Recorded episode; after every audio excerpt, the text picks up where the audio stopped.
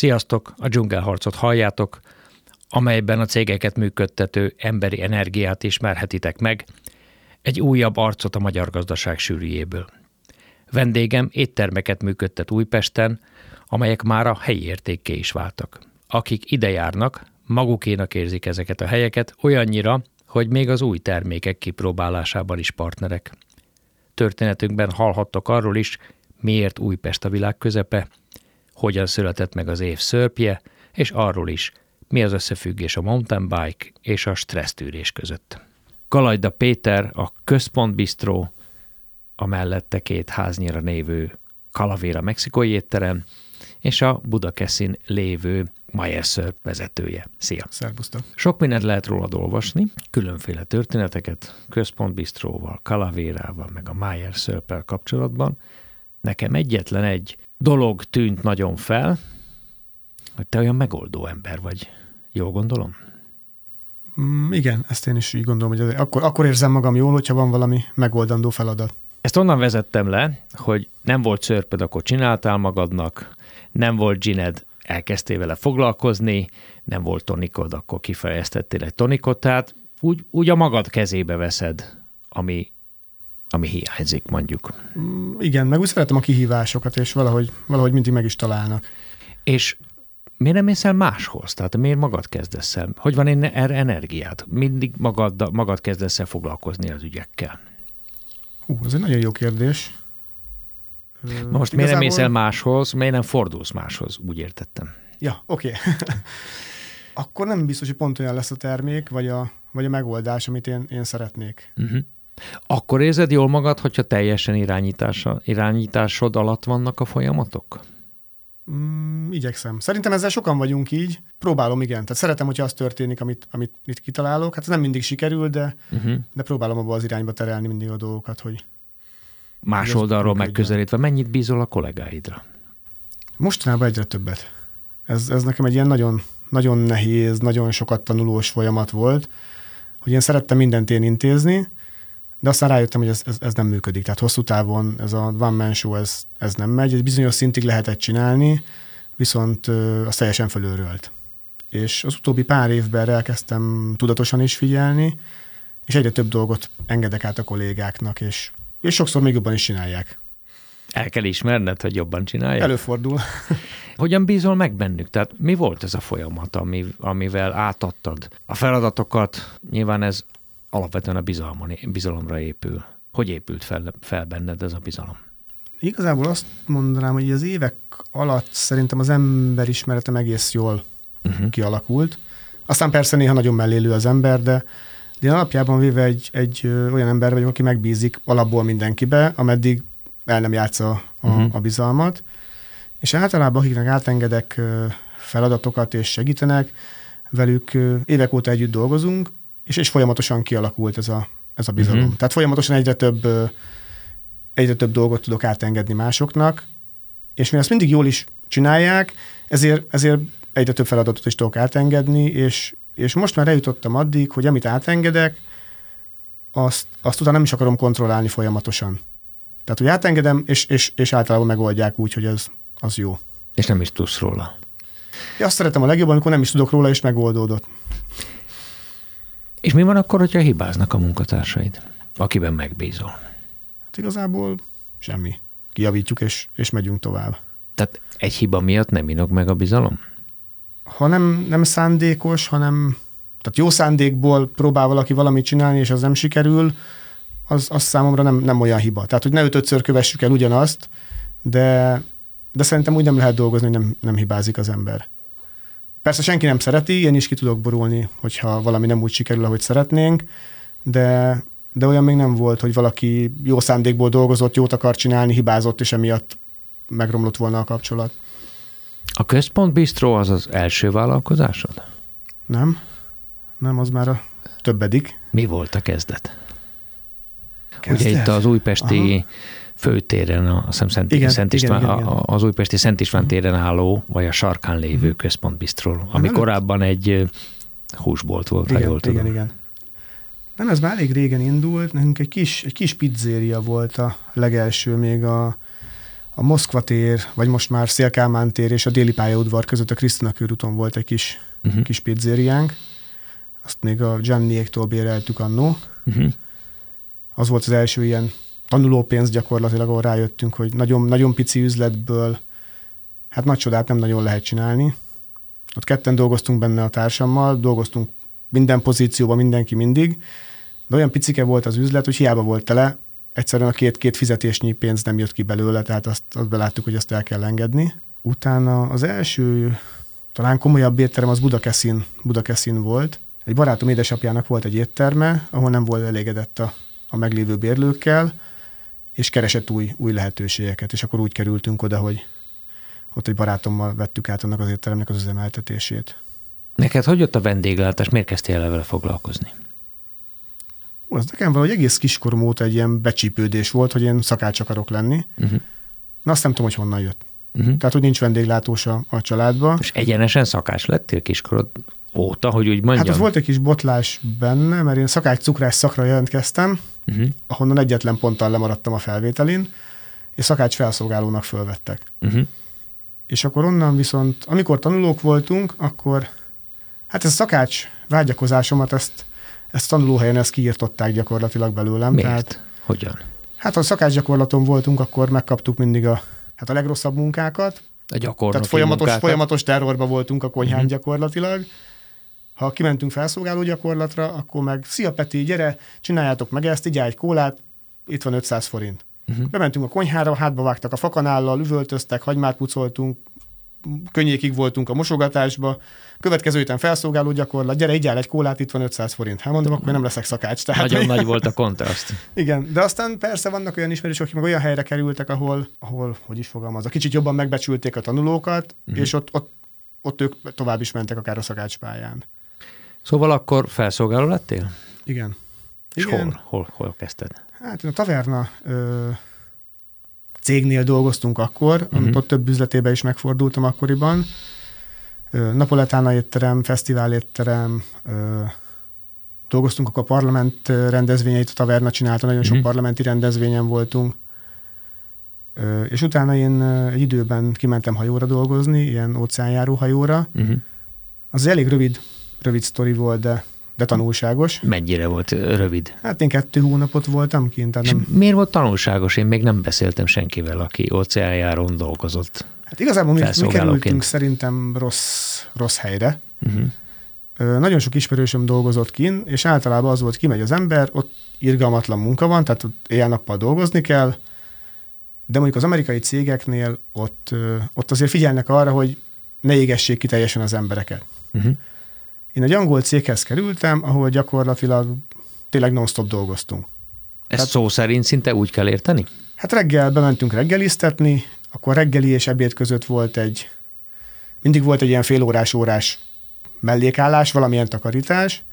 Az ebéd után volt egy délutáni mellékállás, aztán vacsora, és minden negyedik nap még egy éjféli büfét is kellett, kellett nyomni és két hetente volt egy olyan, hogy nem kellett bemenni ebédeltetni. De gyakorlatilag nem láttad a tengert? Ott voltál a De hajón? nagyon sokat láttunk belőle, mert amikor volt egy fél óránk, akkor föl tudtunk menni a fedélzetre, körbe tudtunk nézni. Aha. Vagy ha éppen kikötött a hajó, és volt két óránk, akkor ki tudtunk szaladni a kikötőbe és körbenézni. Tehát, hogy Fényképeken én nagyon szép dolgokat tudtam hazahozni, de ez mind az volt, hogy felszaladtunk, a fedélzetre körbefotóztunk, kimentünk, és visszamelózni. Mint egy ilyen japán turista csoport, nem? Még gyorsabban, igen. és akkor ezt meguntad két hónap után? Hát igazából a fizetés az kb. a fele volt annak, mint amit beígértek. Uh-huh. A munka az meg a duplája, akkor nem tudom, az első héten ételmérzést kaptam a személyzeti ételtől, uh-huh. és, és rájöttem, hogy én ezt hosszú távon nem, nem annyira szeretném így csinálni. Ilyen körülmények között persze érthető. És mennyire ezek szerint elég kiszolgáltatottak voltatok, hogyha nem annyi pénzt adtak, amennyiben megállapodtatok, amire kezet hát ez nem is, egymásnak? Hát ez nem is kezetrázás volt, hanem gyakorlatilag maga az alapfizetés, azek, ezeken a hajókon, most nem tudom, hogy hogy van, akkor volt egy alacsony alapfizetés, és borravaló volt az utasoktól. De egy amerikai cégnél ez úgy működött, hogy gyakorlatilag ilyen kötelező jellegű borravaló volt, hogy ki volt adva, vagy nem tudom, két dollár per nap per fő, uh-huh. és azt majdnem, hogy kötelező jelleggel mindenki oda is adta, tehát egész jól lehetett vele számolni. Na itt uh-huh. ilyen nem volt, tehát itt vagy kaptunk, vagy nem kaptunk, uh-huh. és általában inkább, inkább nem. Tehát ismerősök dolgoztak amerikai cégnél, ott, ott hallottuk, hogy milyen fizetések vannak, nem mi a felét tudtuk nagyjából uh-huh. keresni, de dupla annyi dolgoztunk, mint hogyha itthon lettem volna. Tehát az, azt mondtuk, hogy ez annyira nem, uh-huh. nem éri meg. Jó, és akkor hazajöttél, és itt, itt kerestél Pesten éttermeket? Vagy munkahelyet? Hazajöttem, és utána, utána nem sokkal el is kezdtük ezt a saját kis pizzériát csinálni. Uh-huh. És azt szeretted? Tehát amúgy azt, nyilván, azt, azt nagyon. nyilván ö, anyagilag, ahogy mondtad, nem volt egy nagy húzás, de mit szerettél abban? Hát utólag visszagondolva én sem tudom. Tehát, tényleg dolgoztunk reggeltől estig, egy nap pizzát sütöttem, másik nap futár voltam, harmadik nap felszolgáló, de, de akkor egy ilyen óriás szabadságnak éreztem, hogy saját üzlet, saját magunknak csináljuk, és az, az ilyen óriási motiváció volt, hogy... És a társaddal jól megvoltatok? Mm, teljesen jól, igen, igen. Tehát egy előző volt... munkahelyemen volt a főnököm, uh-huh. és, és ott barátkoztunk össze, és úgy csináltuk közösen ezt az üzletet. Uh-huh. És utána jött a központbistról mindjárt? Nem, utána volt ez a, egy budakeszi ö, ja, bocsánat, étterem. Igen. És amellett ö, kezdtem elni egy kávézót ö, Újpesten, uh-huh. és ö, az is volt a cél, hogy ebből a kávézóból egy kisebb kávézóláncot uh-huh. építsünk föl. Ez Café Five néven uh-huh. működött, és csúcs időszakban... Az öt, már bezárt, ugye, ha jól emlékszem? Be, igen, igen, sajnos már az utolsó is.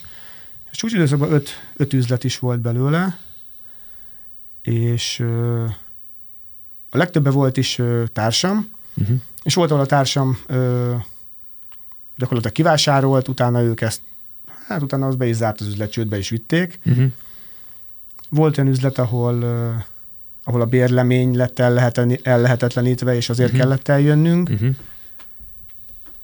És volt az utolsó üzlet, amíg a, amíg a Kolosi térnél volt, ott meg gyakorlatilag már annyi minden ö, feladatom volt, hogy valamelyiket el kellett engedni, és akkor a, a kávézó teljesített akkor talán a leggyengébben, és akkor azt, uh-huh. azt kellett elengedni. De akkor már meg volt a központbistró. Akkor meg volt a központbistró uh-huh. mellette, ö, akkor már meg volt a mexikói étterem mellette, és meg volt a szörp is, és így a négy dolog az, az már az akkor soknak bizonyult.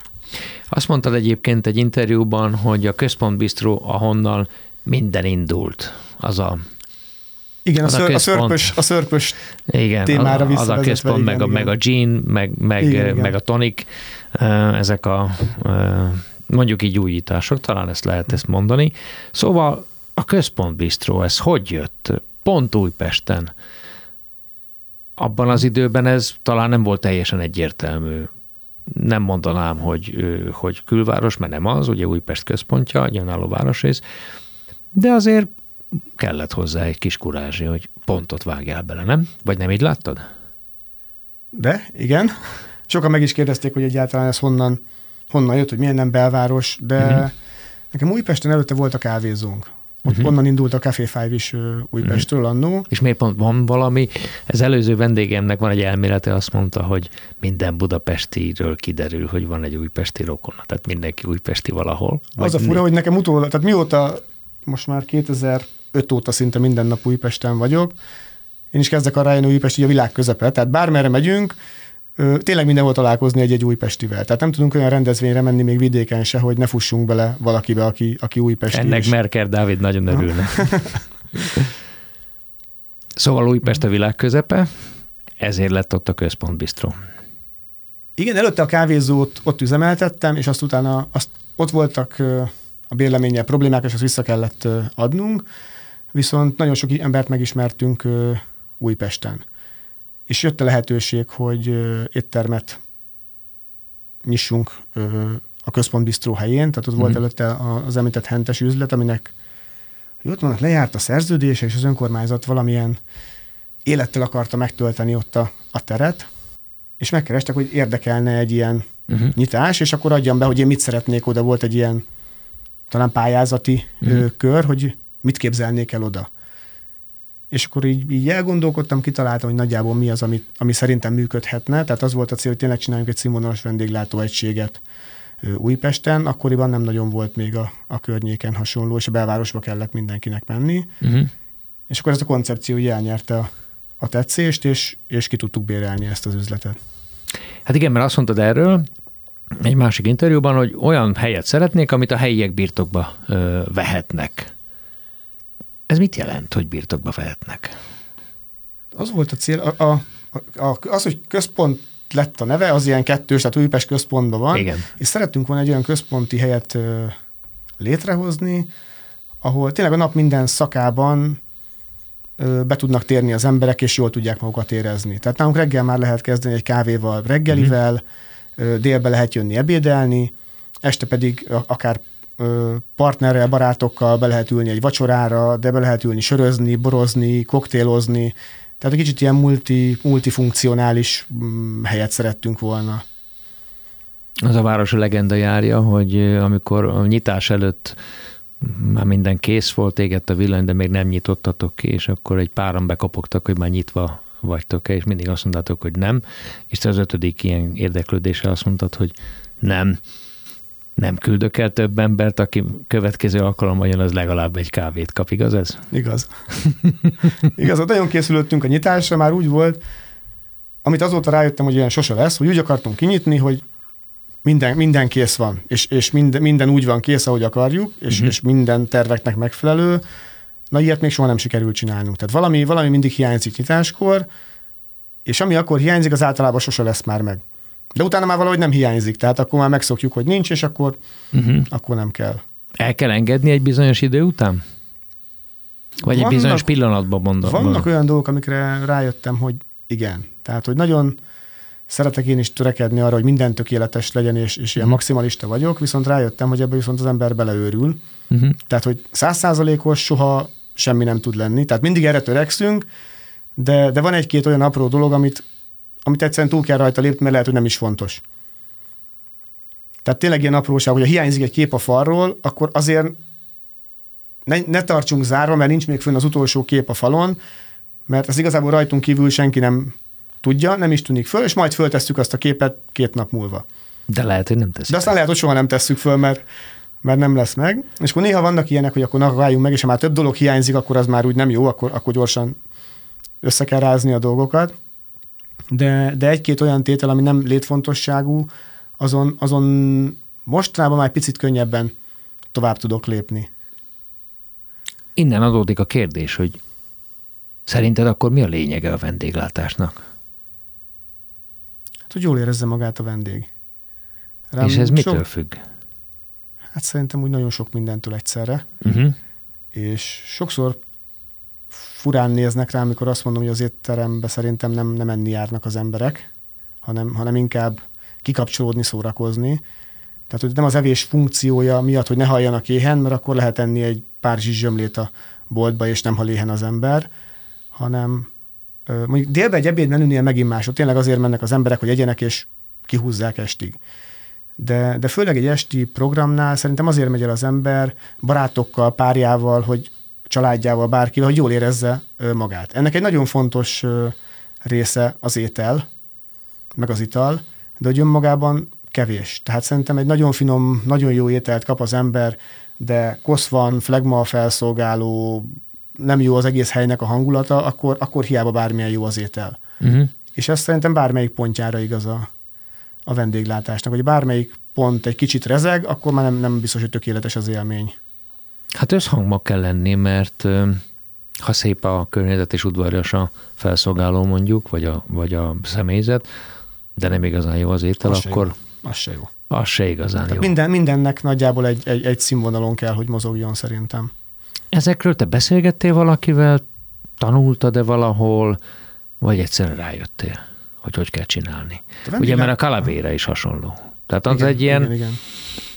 Mondjuk így, hogy érezni azt a, azt a fajta stílust, ami a központban is van, hogy, hogy ilyen otthonosság, azt hiszem, hogy ez a legjobb, ami eszembe Igen, az, az mindenképpen ö, cél is volt.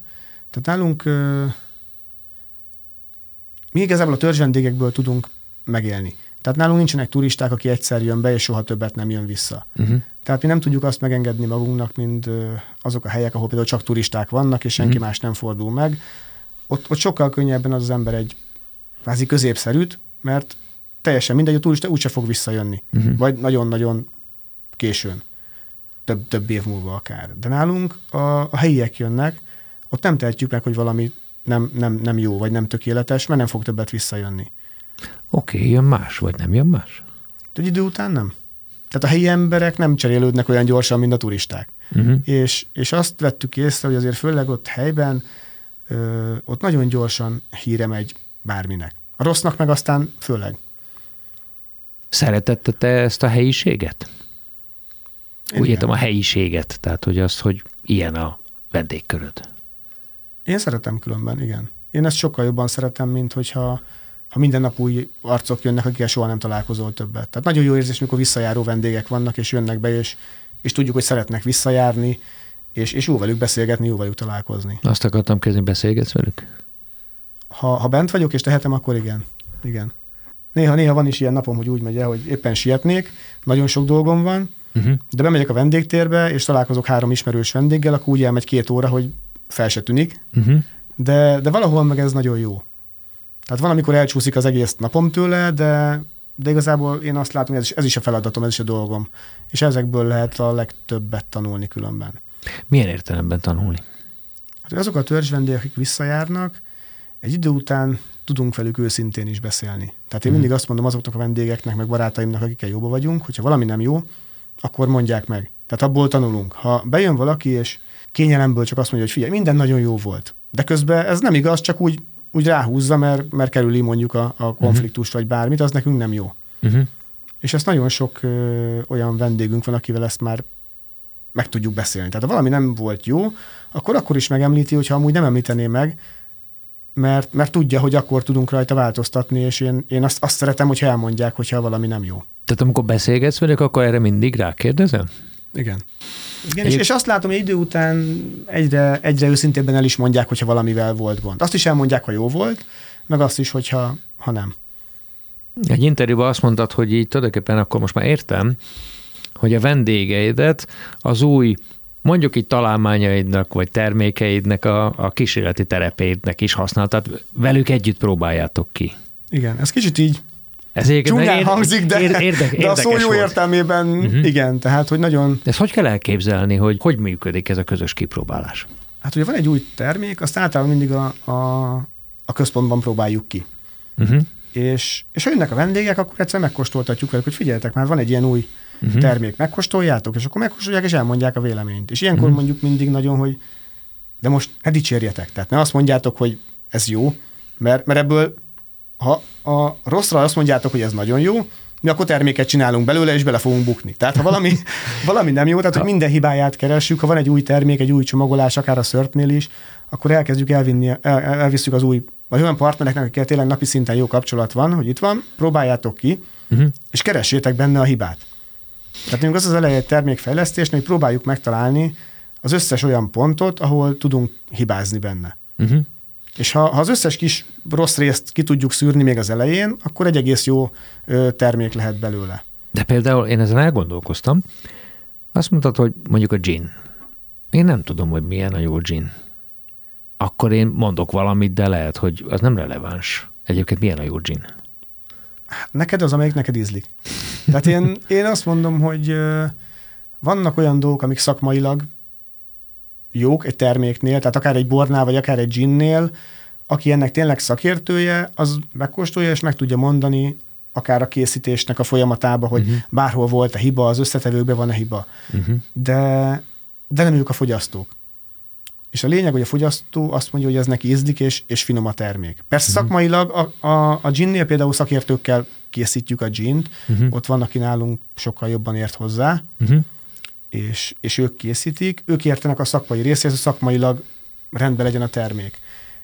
De, de nem biztos, hogy mindig a leg, szakmailag megmasabb termék ízlik a vendégeknek, mint a boroknál is, nem biztos, hogy mindenkinek egy, egy barik Cabernet Sauvignon ízlik a legjobban, mellett ők a könnyedebb ízvilágot uh-huh.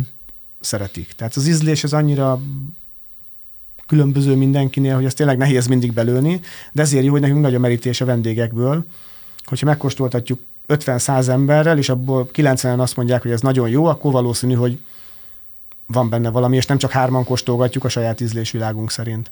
De ez olyan közös tanulás, nem? Mert a vendég, aki nem biztos, hogy ismeri a gint, ott megkóstolja, elmondja a véleményét, ti reagáltok rá, tehát ez egy, inkább egy, tan- tehát gondolom a vendéget is egy kicsit kell tanítani. Igen. Mindenképpen, de, de mindig megvan az a határ, ameddig szerintem el lehet menni. Tehát vannak az új hullámos kávézók például, ahol szerintem kicsit, kicsit átestek a ló másik felére, és túl, túlzottan akarják tanítani a vendéget. És gyakorlatilag, ha a vendégnek nem ízlik az, ami nekik, akkor a vendéggel van a baj. Holott nem. Tehát, hogy a másik oldalán vagyunk ennek a dolognak, ha a vendégnek nem ízlik, akkor, akkor baj van. Volt egy másik vendégen, Damnicki Balázs, azt, ő ugyanezt mondta, hogy kicsit elszaladt a magyar cukrászat a vendégek elől, és edukálni kell őket. Ő neki ez egy fontos mondani valója, vagy fontos szempontja a munkájában. Egyébként ugye vendéglátásban szerinted kell tanítania, vagy nálad a, a vendégeidet kell együtt haladni, edukálni a vendégekkel? Akár gasztronómia, akár italok vonatkozásában.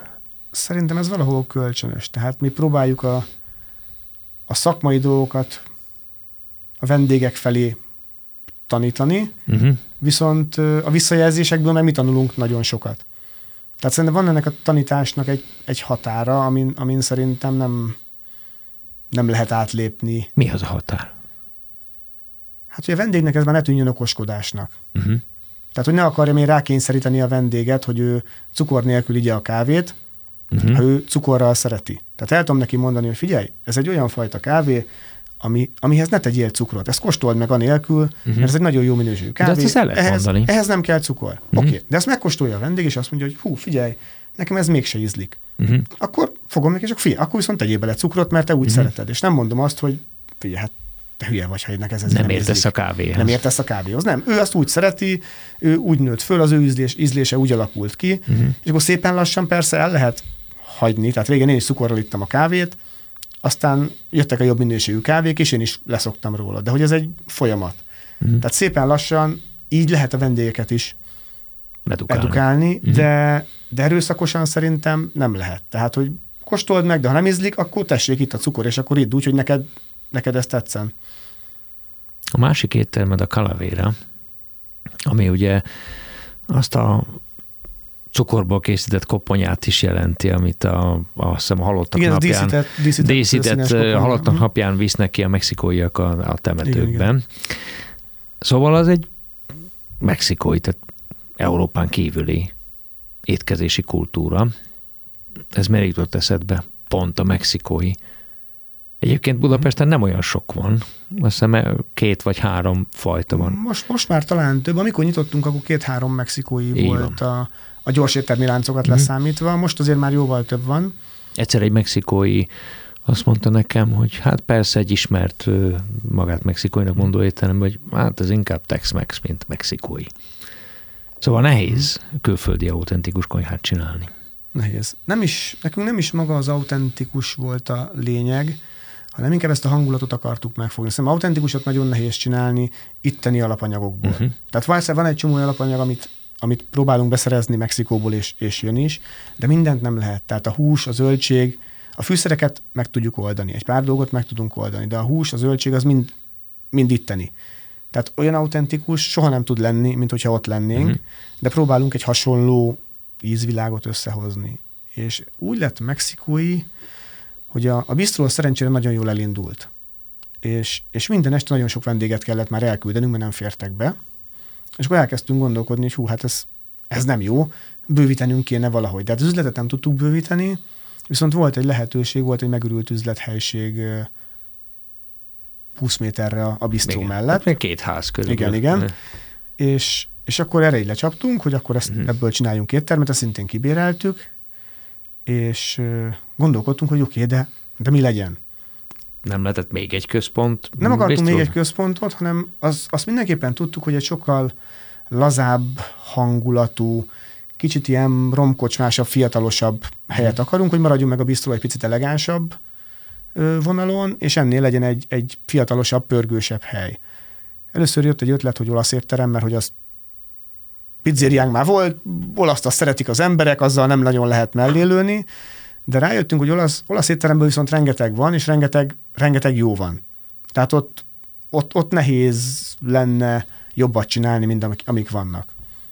És az akkori séfünk, ő mondta, hogy dolgozott előtte mexikói étteremben, ahol egy mexikói séf volt a, a, a vezető, és, és ő egész jól kitanulta ezt a mexikói konyhát, hogy nem próbálnánk-e meg. És mondtuk, hogy végül is jó, mert, mert olyan ételek vannak, amit az emberek szeretnek, tehát a magyarok is szeretik ezt a Csípős, jellegű csípős, hat- műszeres, nagyobb van. adagokat, igen. És sok véletlen folytán a belső építészünk is pont egy mexikói vonalú ö, franchise üzleten dolgozott, és nagyon belásta magát a mexikóiba, de abból végül is nem lett semmi, de ott volt az ő tudása, hogy hogy legyen egy mexikói hangulatú Uh-huh. étterem. És akkor összehoztuk, jó, akkor legyen tekilával, ha már tekila, akkor legyen sok tekila, akkor eljutottunk addig, hogy akkor jó, de akkor, akkor ne is legyen más, tehát ne áruljunk vodkát, meg viszkit egy mexikói étteremben. Nincs is más? Nincs, rum van, ö, és, és tekila, meg mezcal. Uh-huh. De abból viszont tudomásom szerint a legnagyobb választék itthon. Tehát ugye felelhető, a magyar piacon felelhető tekiláknak szerintem folyamatosan tartjuk a 90 át A, az egyébként egy, egy érdekes ital, a, a tequila, mert lehet inni mexikói éttermekben, de nem nagyon van elterjedve, tehát kevés a tequila szakértő, vagy nálatok ez hogy Mhm. sikerült? Kevés, hát mi is onnan volt, hogy mi se értettünk hozzá, tehát mindenkinek az volt benne, hogy jó, tekila az a körömlaklemosós ital, amihez az ember a sót meg a citromot hozzáissza, és utána mindenkinek van egy emléke, hogy mennyire rosszul volt a tekilától. Uh-huh. És ahogy elkezdtünk magunkat belásni, rájöttünk, hogy hát azért ez egy sokkal komolyabb ital, és elkezdtük magunkat ebbe képezgetni. Volt Mhm. egy-két kollégám, aki erre teljesen rákattant, és ők, ők tényleg nagyon jól értenek hozzá, és kóstolgattuk a top minőségű tekilákat, és rájöttünk, hogy ez ugyanolyan minőségi ital, mint akár egy, egy, egy viszkibe vagy rumba az érlelt uh, italok. Sőt, egy igazán érlelt tekilánál, ez pont egy, uh, egy képzett uh, bartender srác volt benn, akivel így vakkostoltuk a, az italokat, és mondta, hogy ha ezt nem tudná, hogy tequila, akkor nem biztos, hogy megmondaná, hogy az most rum volt, vagy whisky volt, vagy bármi, ott az a hordós érlelésnek a, az ízvilága ebben már sokkal jobban Uh-huh. ö, kijön. És tényleg nagyon jó minőségű ö, tekilák vannak. Direkt úgy alakítottuk ki az itallapot is, hogy vannak kicsi kétcentes adagok, hogy kóstolni is lehessen. Tehát ne csak berúgni lehessen az üzletbe, hanem végig lehessen kóstolni egy, egy sort is akár. Tartottunk tekila bemutatókat, tervbe van még mindig, de egyszer nem jutottunk el addig, hogy csinálunk egy applikációt, amiben az összes tekiláról minden, minden tudást fölviszünk, és a vendégek kóstoló után akár ezt értékelni is tudják. Vagy, uh-huh. vagy fölmennek az oldalra és megnézik. Ezt még mindig nem sikerült megoldanunk, mert, mert mindig volt valami feladat, és nem volt elég időnk rá, de ezt még nem engedtük el, hogy ezt előbb-utóbb megcsináljuk. Igen, hát ha rohanást tettézd, akkor csináltál egy szörpöt, azt is uh-huh. egy kényszerhelyzet feloldásaképpen, hiszen akartál szörpöt, nem volt. Igen. Ez, Erre. ez pedig a... A Mayer. Igen, ez szintén a, a, a központ bistróba, amikor megvoltunk, kinyitottunk, és az volt a cél, hogy mindenből a lehető legjobbat adjuk a vendégeknek. Csörbe, borba, üdítőbe, De ezt így, mindenbe. igen, és ezt többször is elmondtad, igen, az volt a cél. De ez honnan jön? Hogy oké, okay, csak a legjobbat.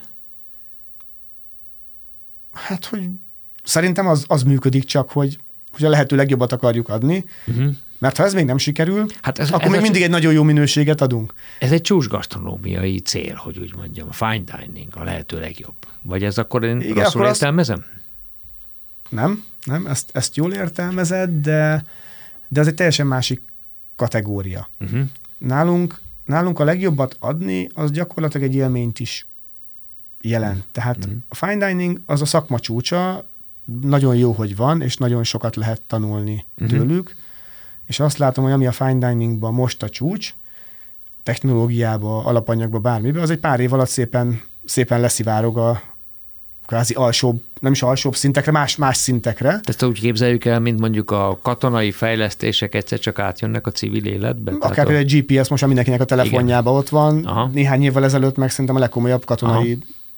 termék lehetett. uh-huh. És azt szerintem így működik a vendéglátás. Sőt, szerintem minden szakmában szerintem így működik, Uh-huh. hogy erre szükség van, de, de a vendégek nem akarnak mindig fine diningba menni. Uh-huh. Tehát egyszerűen csak jól akarják magukat érezni, akarnak egy jót enni, Uh-huh. és mi ebbe a kategóriában szeretnénk jót adni. És, és ugyanígy volt a szörpökkel is, hogy kerestük, és nem találtunk olyat, amelyik, amelyik éppen nekünk megfelelt volna. Aki jót tudott csinálni, azok nagyon kicsi termelők voltak, valahol vidéken, volt egy kis málnásuk például, ő főzött nagyon finom málnaszörpöt, de volt belőle 30 üveg, ami elfogyott az első héten, és utána majd jövőre lesz legközelebb. Akinek folyamatosan volt ellátás, ott általában tartósítószeres szörpök voltak, meg ott nem volt a minőség olyan, amit szerettünk volna. És akkor én emlékeztem, hogy én a gyerkőcöknek születésnapra, amikor buli van, akkor én otthon főztem szörpöt, és nem a gyári szörpöket vettük, és nagyon ízlett mindenkinek. Aha, tehát volt egy kis előélete azért ennek egy, a szörfőzés. Egyetlen egy előélet volt, a fiam születésnapjára főztünk, Aha. hogy mégse a gyárit vigyük, és annyira oda volt érte mindenki, hogy onnan jött az ötlet, hát akkor azt csináljuk meg az És honnan tudtad, hogy hogy kell szörpet főzni? Fölütötted az internetet, és rágugliztál, vagy Nem, valami nem, volt valami nem, nem, nem tudtam, de hogy szerintem szörpöt főzni nagyon egyszerű. Látszólag. Látszólag. Az, nem, azt mondom, hogy az elején nagyon egyszerű. Tehát főzni egy szörpöt, gyakorlatilag gyümölcs van benne, cukor, víz és citromlé, vagy citromsav, ki mit tesz bele. Itt az arányokat kell előni, ne legyen túl édes, ne legyen túl savanyú. Tehát egyszer megfőzni az, azt szerintem egyszerű. Mármint, hogy kinek mi egyszerű, de, Igen. de gyakorlatilag egy jó szörpöt megcsinálni nem olyan bonyolult. Utána, hogy ebből már termék legyen, és ez tartós legyen tartósítószer nélkül, és az egész technológiát úgy megcsinálni, hogy jó legyen, az egy picit bonyolultabb. De hát már nagyszüleink is dunsztolták a szörpöket, ők is meg tudták csinálni, azóta azért fejlődött a technika elég sokat, tehát most talán még egyszerűbb megcsinálni. Szerintem az egyetlen titka, hogy bele kell tenni a jó alapanyagot, és akkor nincs vele gond. Azért kíváncsi lennék arra a helyzetre, hogy szerettem volna ott lenni, amikor hazamentél, és akkor mondtad, hogy édesanyád, vagy édesanyád, ugye? Édesanyád házába, vagy... Igen, igen, igen. Anyu, itt a pincében nem csinálsz semmit most, én most elkezdek szörpöt főzni. Azt a helyzetet. Meséld Volt, volt egy pici előzménye. hogy Fiam, Igen. ezt meggondoltad? Mi történt akkor? Ne, annyira nem is volt különben bonyolult. Annyi volt az előzmény, hogy ezt, hogy otthon főzőcskéztem a konyhába, és PET A családi házba. Igen, igen. Budakeszin. A, sa- ez nem is Budakeszin, ez még nálunk Aha. ö, Óbudán, és a este, ha hazamentem, akkor főztem egy pár litert, másnap PET palackba bevittük, azt ott kiöntöttük, volt olyan vendégünk, aki hazavitt egy egész PET palackkal, volt borkereskedő barátom, aki azt mondta, hogy figyelj, hát ebből termék van, akkor ezt, ez őt is érdekelné. A borkereskedő? Mit csinál vele? De csak szörpként eladja? Csak nem, így- nagyon sok jó étteremmel van kapcsolatban, Aha. és ő is látta azt, hogy ször, tehát nem mindenki csak bort iszik meg sört, tehát van, aki alkoholmentesat Kiderült iszik. egy, egy erős piaci rés, ha jól értem így. Igen. Uh-huh. És uh, utána nekem hugom kezdte el főzőcskézni, szintén Budakeszin, Uh-huh. uh, ott lakik uh, anyuéknál csak egy másik uh, emeleten, és ő, ő főzőcskézte az üzletnek. De hogy amikor- vetted rá? Hugi, nincs kedved szörpet főzni? Vagy mi volt? Hát, Tehát hogy valami, ő, ő igazából ráért, volt szabad ideje, és akkor rávettem, hogy figyelj, egy kis mellékesért nem akarsz nekünk És megtanítottad? Mert hát ugye uh-huh. persze azt mondod, hogy könnyű, de azért szerintem nem annyira Hát ott kitanultuk a receptúrákat, és, uh-huh. és akkor egy, gyakorlatilag egy lábosba, kézzel szűrve, Uh-huh. töltsérrel palackozva készültek az elején a, uh-huh. az italok. És utána, amikor, mikor sok ilyen pozitív visszajelzés volt, akkor rájöttünk arra, hogy hát akkor csináljunk ebből terméket. És ott, ott volt a, a családi háznak az alján egy régi varroda, anyuék ott dolgoztak, de aztán nem használták semmire. És el, átalakítottuk az egészet, mert rájöttünk menet közben, hogy oké, okay, de hogy ha üzem, akkor nagyon sok mindennek meg kell felelni. Tehát ők hiába laknak egy emelettel följebb, öltözőt, mosdót kellett kialakítani Higiéniás lent az üzem. Tehát igen, tehát az egész ö, üzemet műanyta padlóval kellett borítani, mindent le kellett burkolni, minden eszköz, amit bevittünk, mindenből minden rozsdamentes. Tehát hogy tényleg egy üzemet kellett ott kialakítani. És akkor még az volt a cél, hogy oké, okay, akkor itt anyu meg tesó, ha ráérnek, akkor egy kis szabad időben egy kis mellékesérők ott tudnak dolgozni. És, és utána ez szépen lassan növekedett tovább, egyre többen ö, vitték a, a szörpöket, és igazából a vízválasztó az volt, amikor itt teljesen véletlen megtudtuk, hogy van olyan, hogy szörfverseny, és be tudtunk nevezni az első nemzeti szörfversenyre. Én sem hallottam róla. Egyébként. Akkor mi se, anyu volt valahol a boltban, és az egyik barátnője kérdezte, hogy ti is indultok a szörfversenyen, és így, milyen szörfverseny? Gyorsan rákerestünk, és valahogy még az utolsó pillanatban be is tudtunk nevezni, mm. és ö, több szörpünk is díjat nyert, az Eper szörpünk az év szörpje lett. Uh-huh. És akkor ez egy ilyen nagyon nagy hype lett a dolognak, tehát nagyon fölkapták, több, több cikk jelent meg rólunk, és az, az egy pici motivációt is adott, meg kicsit úgy be, beindította a motort, és egyre többen elkezdték keresni a Kicsit a el, nekem a sajtóból nézve, kicsit el, elhalványította a központot, tehát hogy te inkább ismert vagy a Mayerről, mint a központról most, mostanában. Tehát így megnézni a cikkeket. Igen, mert a központ és a Kalavéra, ők azért egy helyi, Igen. helyi étterem. Tehát ott Újpesten az emberek ismerik ezt a két uh-huh. éttermet, de a város másik felén már nem. Uh-huh. A szörppel viszont, mivel sokkal több irányba tudtunk uh-huh. terjeszkedni, sőt vidéken is kapható már egy idő után, Sőt, azt most azt mondtad egy interjú, hogy még a külföldön élő magyarok is viszik a boltjaikban. igen, igen, A igen. magyar termékekben, tehát megjelentek mondjuk Stockholmban is. Igen, igen. Sőt, van Svédországban svéd címkével Uh-huh. van, van forgalmaz, van egy ö, hölgy, aki Svédországban magyar élelmiszereket forgalmaz, Uh-huh. és ő megtalálta a mi termékeinket, és ö, elkezdte Svédországban forgalmazni. Ki tervezte, mert nagyon szépek az üvegek, meg a címkék. Van egy ö, grafikus ismerős, Kati Zsoltnak hívják, Uh-huh. Őt szintén az éttermen keresztül ismertük meg, mert az ő akkori cége az nagyon közel volt a, az üzletünkhöz, és hozzánk jártak enni, és összebarátkoztunk ezzel a, Uh-huh.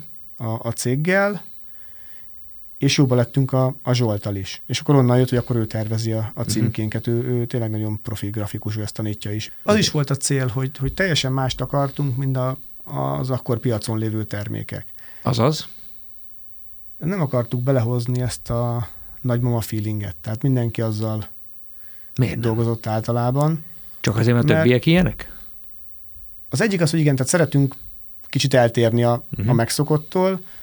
A másik, hogy hogy nem, nem, nem, nem lett volna igaz a sztori. Tehát mi nem találtuk meg a nagymama receptjét a padláson, Uh-huh. hanem, hanem ezt mi magunktól összeraktuk a saját receptet. És ami nagyon fontos, hogy mindig szeretünk őszinték is lenni. Tehát, hogy ami van, az van, és nem kerítünk mellé másfajta ö, történeteket, és nálunk nem volt recept a padláson, tehát mi azt, azzal nem tudtunk menni, és, és mindenképp egy letisztult ö, dizájnt akartunk. Tehát, Mhm. hogy mutassa, hogy ez egy kiemelkedő minőségű termék, de, de nem az volt a cél, hogy, ö, hogy nagyon a házias jellegét emeljük ki. Pedig az, tehát úgy készül, mint a, a klasszik termékek, Mhm. de, de más, mást akartunk mutatni. Manufakturális. Mhm. Uh-huh. Az.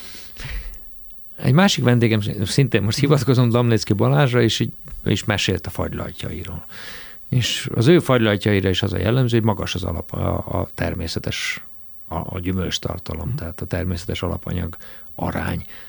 És akkor is tőle is megkérdeztem, hogy de hát tulajdonképpen most mi feltaláltuk a meleg vizet, mert a málnaszőrbe mállát rakunk. Tehát val- Igen. valami, valami egészen új dolgot találtunk, holott az való bele. Tehát az Igen, a furcsa, tehát- hogy nem az volt benne. Igen, én mindig ezt mondom, hogy, hogy ennél, ennél egyszerűbb történet nincsen, Mhm. mert, mert ha belerakja az ember a benne, bele való alapanyagot, Mhm. akkor, akkor jó lesz a termék. Ott kezdődik el a probléma, hogyha valamit ki akarunk belőle spórolni. Uh-huh. Tehát a siker egyszerűen az, hogy megad a szörpnek, ami jár neki. De szerintem ez mindenhol, minden másban Mhm. uh-huh. is igaz. Hogyha az ember egy jó terméket akar csinálni, akkor nem lehet az alapanyagot kispórolni belőle. Az előbb, amit mondtál, hogy mi azt szeretjük, ami van. Tehát egyfajta hitelesség. Ez honnan? Hogy tudod fölépíteni? Vagy ezen gondolkoztál-e? Nem, nem, ez nem volt tudatos soha. Csak egyszerűen magadat adtad, amikor bármit csináltál? Hm, Szerintem igen. Igen. És amikor mész a mountain bike pályán, mert láttam olyat is. Előfordul. Igen, igen, igen. Nehezen felismerhetően sisakban nyilatkozta, mondhatni szinte áruhában, de ab- abban mit szeretsz? Mert a mountain bike lehet, hogy nem pont jók a, az ismeretén, de amennyire én ismerem a mountain bike-ot, az egy kicsit veszélyes, kicsit sebességmániás erdei sport. Mondjuk pont, ezt. pont, pont ezt. Ez nekem a gyerekkorom óta ö, megvan, tehát szerintem tizen, tizen pár éves korom Mhm. óta én folyamatosan ö, kerékpározom, és igazából szerintem az adre- adrenalint. Tehát, hogy kell, kell valami, ami, ami kizökkentsen így a mindennapok munkájából. És ha nem elég intenzív, tehát futni is járok, el szoktam járni futni, Uh-huh. de én például nem szeretek simán aszfalton futni, mert egyszerűen Hát Nem- nem, nem nem, tört- is jó. nem történik semmi, és ugyanúgy a munkán kattog az agyam folyamatosan. Ha már, ha már terepen futok, akkor már jobban oda kell figyelni minden lépésre, hogy ne törjem ki a lábamat, akkor már ki tudok kapcsolni. Uh-huh. de, de az se elég intenzív sokszor, viszont a kerékpározás terepen, főleg lefelé, ott nem nagyon tud másfelé járni az ember agya, mert akkor az hát nagyon fog fájni. életveszélyes sport adott esetben, nem? Akár az is lehet, de azért most már, most már nyugodtabban megyek. Uh-huh. Tehát most már nincsenek olyan őrült dolgok. Versenyeztél is? Ö, mai napig igen, folyamatosan. Hát ott azért van tempó. Igen. Igen, akar. De pont, pont ez, a, ez a szép benne. És ott viszont ki tud kapcsolni annyira az ember agya, hogy akkor nem tudok mással foglalkozni. Tehát úgy kell zárni a külvilágot, és akkor abban az egy-két-három órában, amíg, amíg kim vagyok az erdőbe, akkor, akkor kicsit kitisztul az agyam. A család hogy viseli ezt, hogy, hogy neked mindig a munkán jár az agyad? És egyébként mondjuk például egy ilyen új termék kitalálása, mert hogy nincs éppen gyerekek, akkor legyen. Mondjuk akár a szörp, de mondhatjuk a gint is. Tehát, hogy ez, ez is adrenalin bomba? Vagy egyszerűen csak a feladat megoldás hajt? Nem tudom, ezen még nem is gondolkodtam. Valahogy, valahogy mindig jön valamilyen De van, ötlet. gondolom kell, hogy legyen adrenalin, ha neki Kell, kell, mindenképpen. Val- valami, valami kihívás nekem mindig kell. Én, én, én azt vettem észre, hogy akkor tudok jól működni, hogyha ha valamit meg kell oldani, és van valami stressz helyzet. Uh-huh. Tehát pont a Covid alatt volt az, hogy a Covid elején, amikor mindenki óriás pánikba volt, hogy, hogy mi lesz, mi fog történni, és nekünk az éttermeket át kellett szervezni, a, a szörpöcs vállalkozást át kellett szervezni. Gyakorlatilag egyik napról a másikra minden, mindenünk megállt. Tehát mi a szörppel 80%-ban vendéglátóegységbe szállítottunk be, ők megálltak. Az étterem megállt, ott álltunk az emberekkel, hogy akkor most mi lesz, és, és teljesen újra kellett gondolni. És én akkor iszonyatosan élveztem a munkát. Tehát nagyon nagy teher volt, nagyon-nagyon stresszes volt, de, de volt egy olyan nyomás, ahol valamit meg kellett oldani. És iszonyatosan jó volt a csapat, és beleálltunk, és teljesen újra gondoltuk a, a működést, hogy hogyan, hogyan éljük túl. Utánad mentek, vagy együtt mentetek? Mondjuk elképzelem a szituációt, bemész reggel a központba, ott vannak a kollégáid. Hm? Hogy Igazából legyen? kitaláltam az irányt, vagy közösen kitaláltuk ott egy-két kollégával, hm? és, és ezt jól sikerült átadni a többieknek, és, és utána viszont beállt mögé mindenki, és, és tudtuk csinálni a feladatot. Uh-huh. Az, az jó volt. De ott, ott nagyon fontos volt, hogy saját magamban tartsam a hitet, hogy nem fogunk tönkre menni, mert ha ott én, én összezuhanok, akkor az egész csapat összezuhan. És volt olyan, amikor igazából még én se hittem el, hogy túl fogjuk élni, de akkor is azt, azt kellett kommunikálni, hogy ez nagyon szép, nagyon jó, és, és, és ezt hogy csináltad meg? Mert oké, okay, ez jó hangzik, igen, fontos volt, hogy tartson, de gyakorlatban ez. Az arcodra lett volna írva, hogyha ha nem tudod tartani, vagy összeomlasz. Hát volt, volt olyan, amikor én se hittem, tehát volt, hogy el kellett menni pár órára az erdőbe kikapcsolni, hogy, Aha. hogy Mondtam bájkozni, vagy futni? Igen, utána úgy tudjon visszajönni az ember, hogy jó, akkor, akkor még sincs világvége, és, és menjünk tovább. Meg, meg én nem is nagyon szeretem azt, amikor, amikor valami nem jó, és elkezdünk sírni.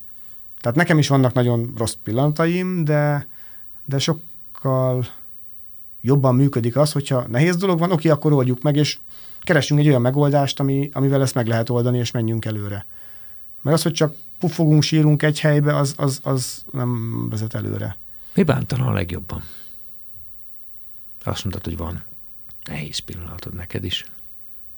Mi az, ami nagyon bánt? Nem tudom, igazából ezt pont-pont múltkor egy barátommal beszélgettünk, hogy mi az, amitől tartok vagy félek. Mm. És nem tudom, talán így a kudarc. Talán a kudarctűrő képességem szerintem az, az nagyon-nagyon gyenge. Tehát értékesítőnek például nem lennék jó. Tehát az olyan szörpel is volt ilyen, hogy próbáltam bemenni éttermekbe és, és értékesíteni, de ha az első helyen nemet mondtak, akkor nekem az életkedvem is elment, és a többibe be sem mentem. Holott, holott egy értékesítéshez az kell, hogy az ember folyamatosan menjen előre, és a tizedik pofon után is bemenjen a tizenegyedik helyre, de, de talán ez, ami nekem nem megy. És hát minek örülsz a legjobban? A két véglet. Aha, igen. Ez egy jó kérdés. Pont, pont sokat gondolkodom én is, hogy ha valami sikerül, van egy terv, és van egy cél, és látom az afelé vezető utat, akkor, akkor egész motiváltan tudok én uh-huh. végigmenni rajta. De nekem viszont mindenképp kell egy cél. De ez így a sportban is így van, hogy kicsit nekem ilyen hullámzó a, uh-huh. a teljesítményem. Ha van egy cél, egy célverseny, vagy bármi, uh-huh. akkor arra készülök, és oda teszem magam, és, és folyamatosan készülök rá. De ha nincsen cél, akkor csak úgy elmenni, az nekem sokkal nehezebb. Uh-huh. És ugyanez van a, a vállalkozásokban is. Hogyha látom a célt, akkor egyszerűen úgy működik az, hogy minden, mindent ennek rendelek alá, és, és működik. Vagy elkezd működni. De, de ha nincsen cél, amit úgy konkrétan meg tudok fogalmazni, akkor csak egy ilyen tengődés van a dologból, és az, az nem jó. Azt már nem élvezed. Azt nem. Ha már célok, azt mondtad egy helyen, hogy van egy ányes lapom, tele írva ötletekkel, hogyan lehet tovább fejlődni. Felvillantasz egy kicsit ebből az A4-esből? Az már két A4-es is van szerintem. Tehát ötletek vannak, folyamatosan vannak termékötletek is, uh-huh. amik, amik kisebb, apró ötletek. Tehát Ez része annak, amit az előbb mondtál, hogy, hogy mindig kell egy cél? Szerintem igen. igen. Nekem, nekem legalábbis uh-huh. mindenképp kell, de szerintem az emberek nagy részének kell, hogy, uh-huh. hogy a mindennapjait tudja élvezni, hogy valami, valamiért dolgozik, valamiért edz, valamiért csinál bármit. Uh-huh. De olyan sok mindent elértél már mondhatni nemzetközi hírű, de biztosan országos hírű szörpöd van, nagyon erős helyi eh, brand vagy Újpesten. Mire Tehát, vágysz még? Én igazából teljesen elégedett vagyok az életemmel uh-huh. jelenleg. Tehát, hogy nem cserélnék senkivel. Uh-huh. Azt sejtem. Mert nekem is vannak gondjai, másnak is vannak gondjai, a sajátokat legalább ismerem. Uh-huh. Azokat, azokat megoldjuk. De igazából a célok megvannak, tehát a szörpös céget szeretnénk nagyon nagyon komolyan továbbfejleszteni. Uh-huh. Ez mit jelent a gyakorlatban? Egy külföldi értékesítést? Tehát változna-e valami maga akár a csomagolásban, akár a termékben, vagy egyszerűen csak a piacok kiszélesítéséről beszélünk most? Is is. Uh-huh. Tehát most nyár, nyár elejére, közepére elkészül egy kisebb üzem, ahová tudunk költözni majd, és onnan lesz újra kapacitásunk, ott lesz egy külön bemutató, vendéglátó uh-huh. egységünk, bemutató kávézó, ott már meg tudjuk valósítani az új, új uh-huh. receptterveket is, új, új kiszerelés terveket, tehát termékpalettát is szeretnénk bővíteni, uh-huh.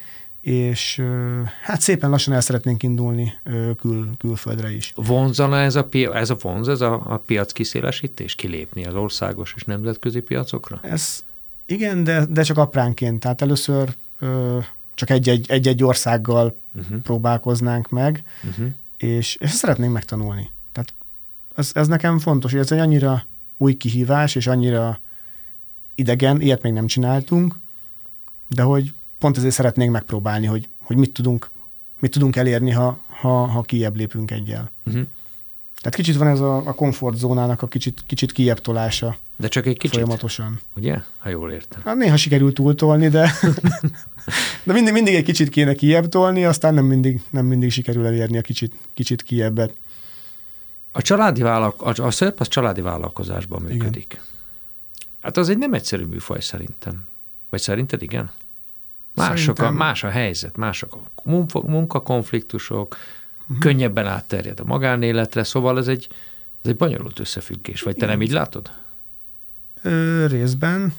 Ezt egész jól sikerül nálunk szerintem megoldani. Tehát engem feleségem nagyon sokat besegít az utóbbi pár évben, uh-huh. tehát nagyon sok terhet levett a vállamról, és nagyon-nagyon jót tett a cégnek is, hogy ő, uh-huh. ő, ő beállt hozzánk.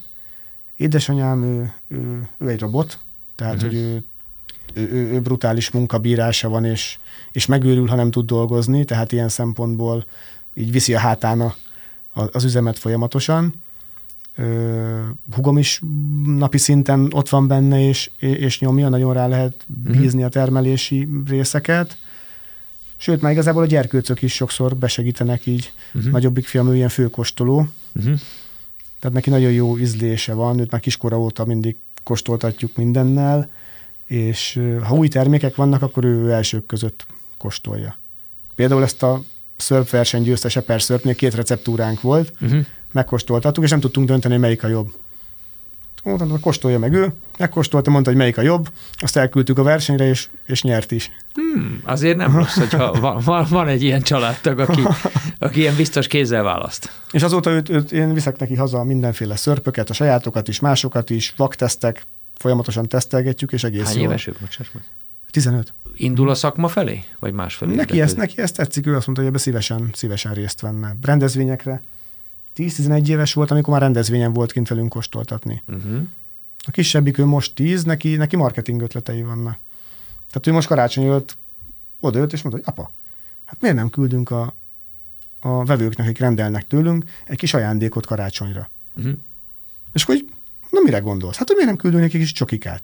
Uh-huh. Hát mondom, ez milyen jó ötlet. Uh-huh. És akkor azt le is menedzseltük, és a decemberi csomagokba ö, kis, kis bombonok voltak berakva egy ilyen köszönőlevél kíséretében.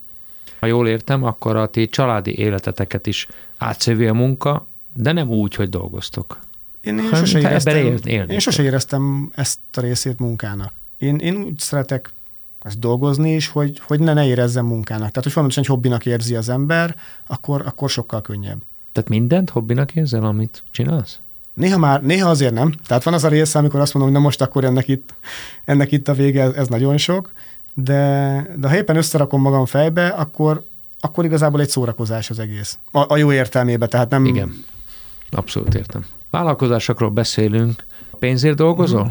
Azt vettem észre hogy az évek alatt, hogy ha pénzt akartam keresni, és az volt a cél, hogy pénzt keressek, akkor soha nem sikerült. Ha, ha az volt a cél, hogy hozzunk létre valamit, ami jó, és, és jó az embereknek, és adjunk egy jó, jó terméket, egy jó szolgáltatást, egy jó bármit, akkor az előbb-utóbb elkezdett pénzt is hozni. De, de szerintem görcsösen a pénz miatt ezt nem lehet csinálni. Hosszú távon szerintem nem.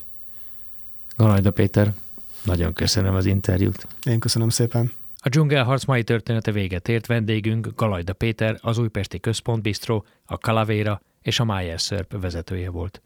Köszönöm, hogy velem voltatok, Réta Igort hallottátok.